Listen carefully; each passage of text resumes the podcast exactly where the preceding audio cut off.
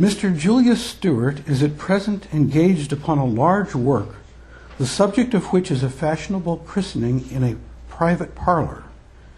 He might not possibly care to have the scheme made public, and it is sufficient to say he has treated his subject in an original manner. Art Notes, New York Herald, Paris, March 31st, 1892. Julius Stewart laid his brush down. He just signed the baptism, adding Paris 1892 after his name. The annotation was literally true, but he knew it was not entirely honest.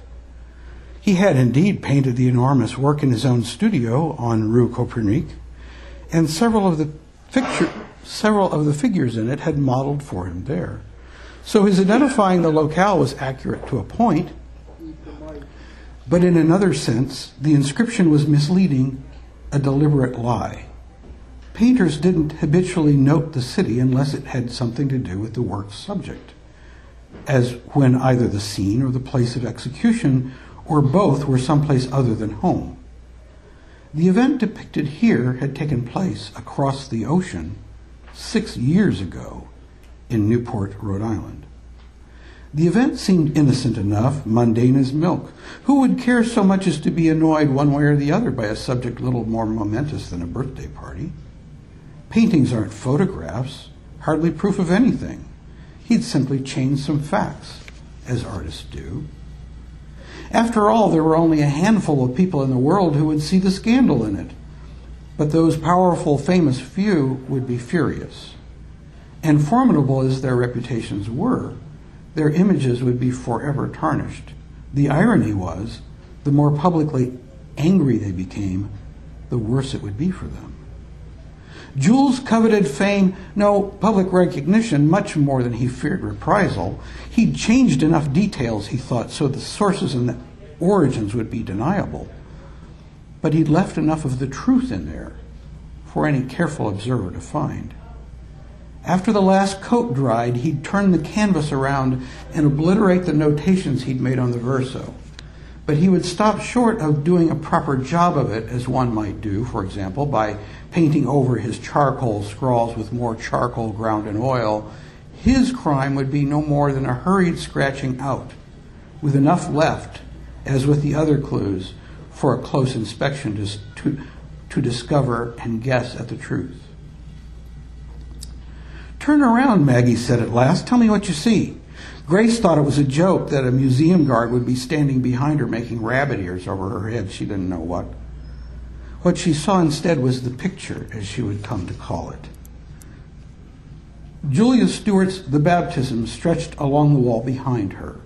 More than six feet tall, nearly ten feet wide, it shows a family in a Victorian drawing room.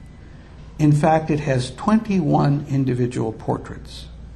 The event was somber and elegant, a priest standing in front of a young couple, the wife holding a newborn.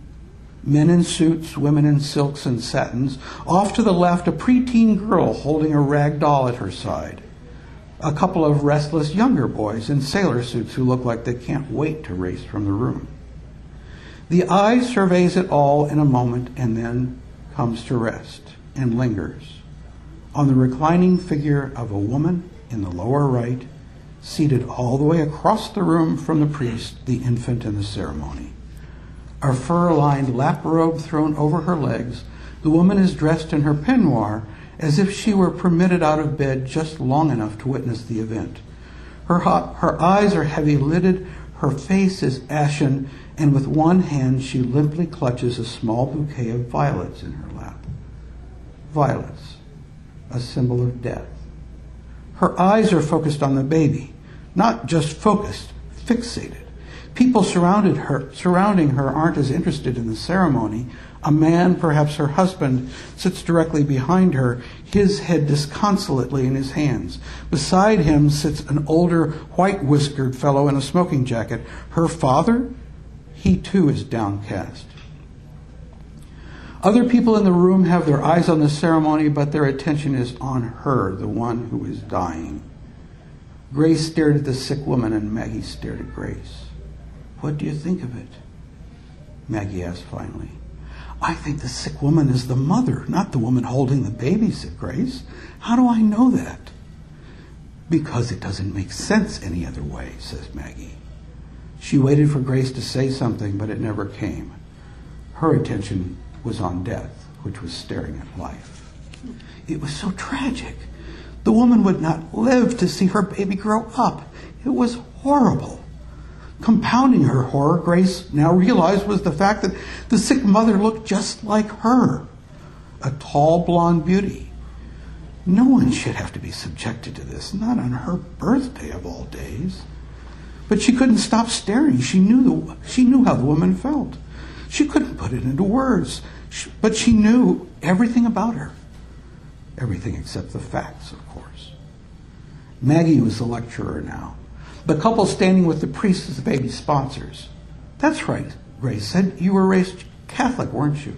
No, it's not Catholic, it's Episcopal, she said. The other woman standing on the right of the priest is the third sponsor. They need two sponsors the same sex as the baby and one the opposite. How do you know? Grace said. I've been to those churches for a christening. The, the priest explained it. Maggie came closer and joined Grace in studying the painting. Know what I think? I think her husband is cheating on her and she knows it. It's killing her, Grace agreed. Maggie studied Grace, who gave her no visible reaction. There was another long pause, but Grace didn't find it uncomfortable. She was busy, not thinking, just occupied, the way a cat would study a mouse or a three year old would watch television. Maggie sat down and put on her shoes. Still on her feet, Grace was momentarily dizzy. You all right? Maggie said. Low blood sugar, I guess, said Grace. Just before they left, it occurred to Grace to read the museum card fixed, affixed to the wall beside the painting. The card said, the family might be a branch of the Vanderbilts, but nobody knows for sure. It also mentioned that the painting once had an inscription, which the artist took pains to remove.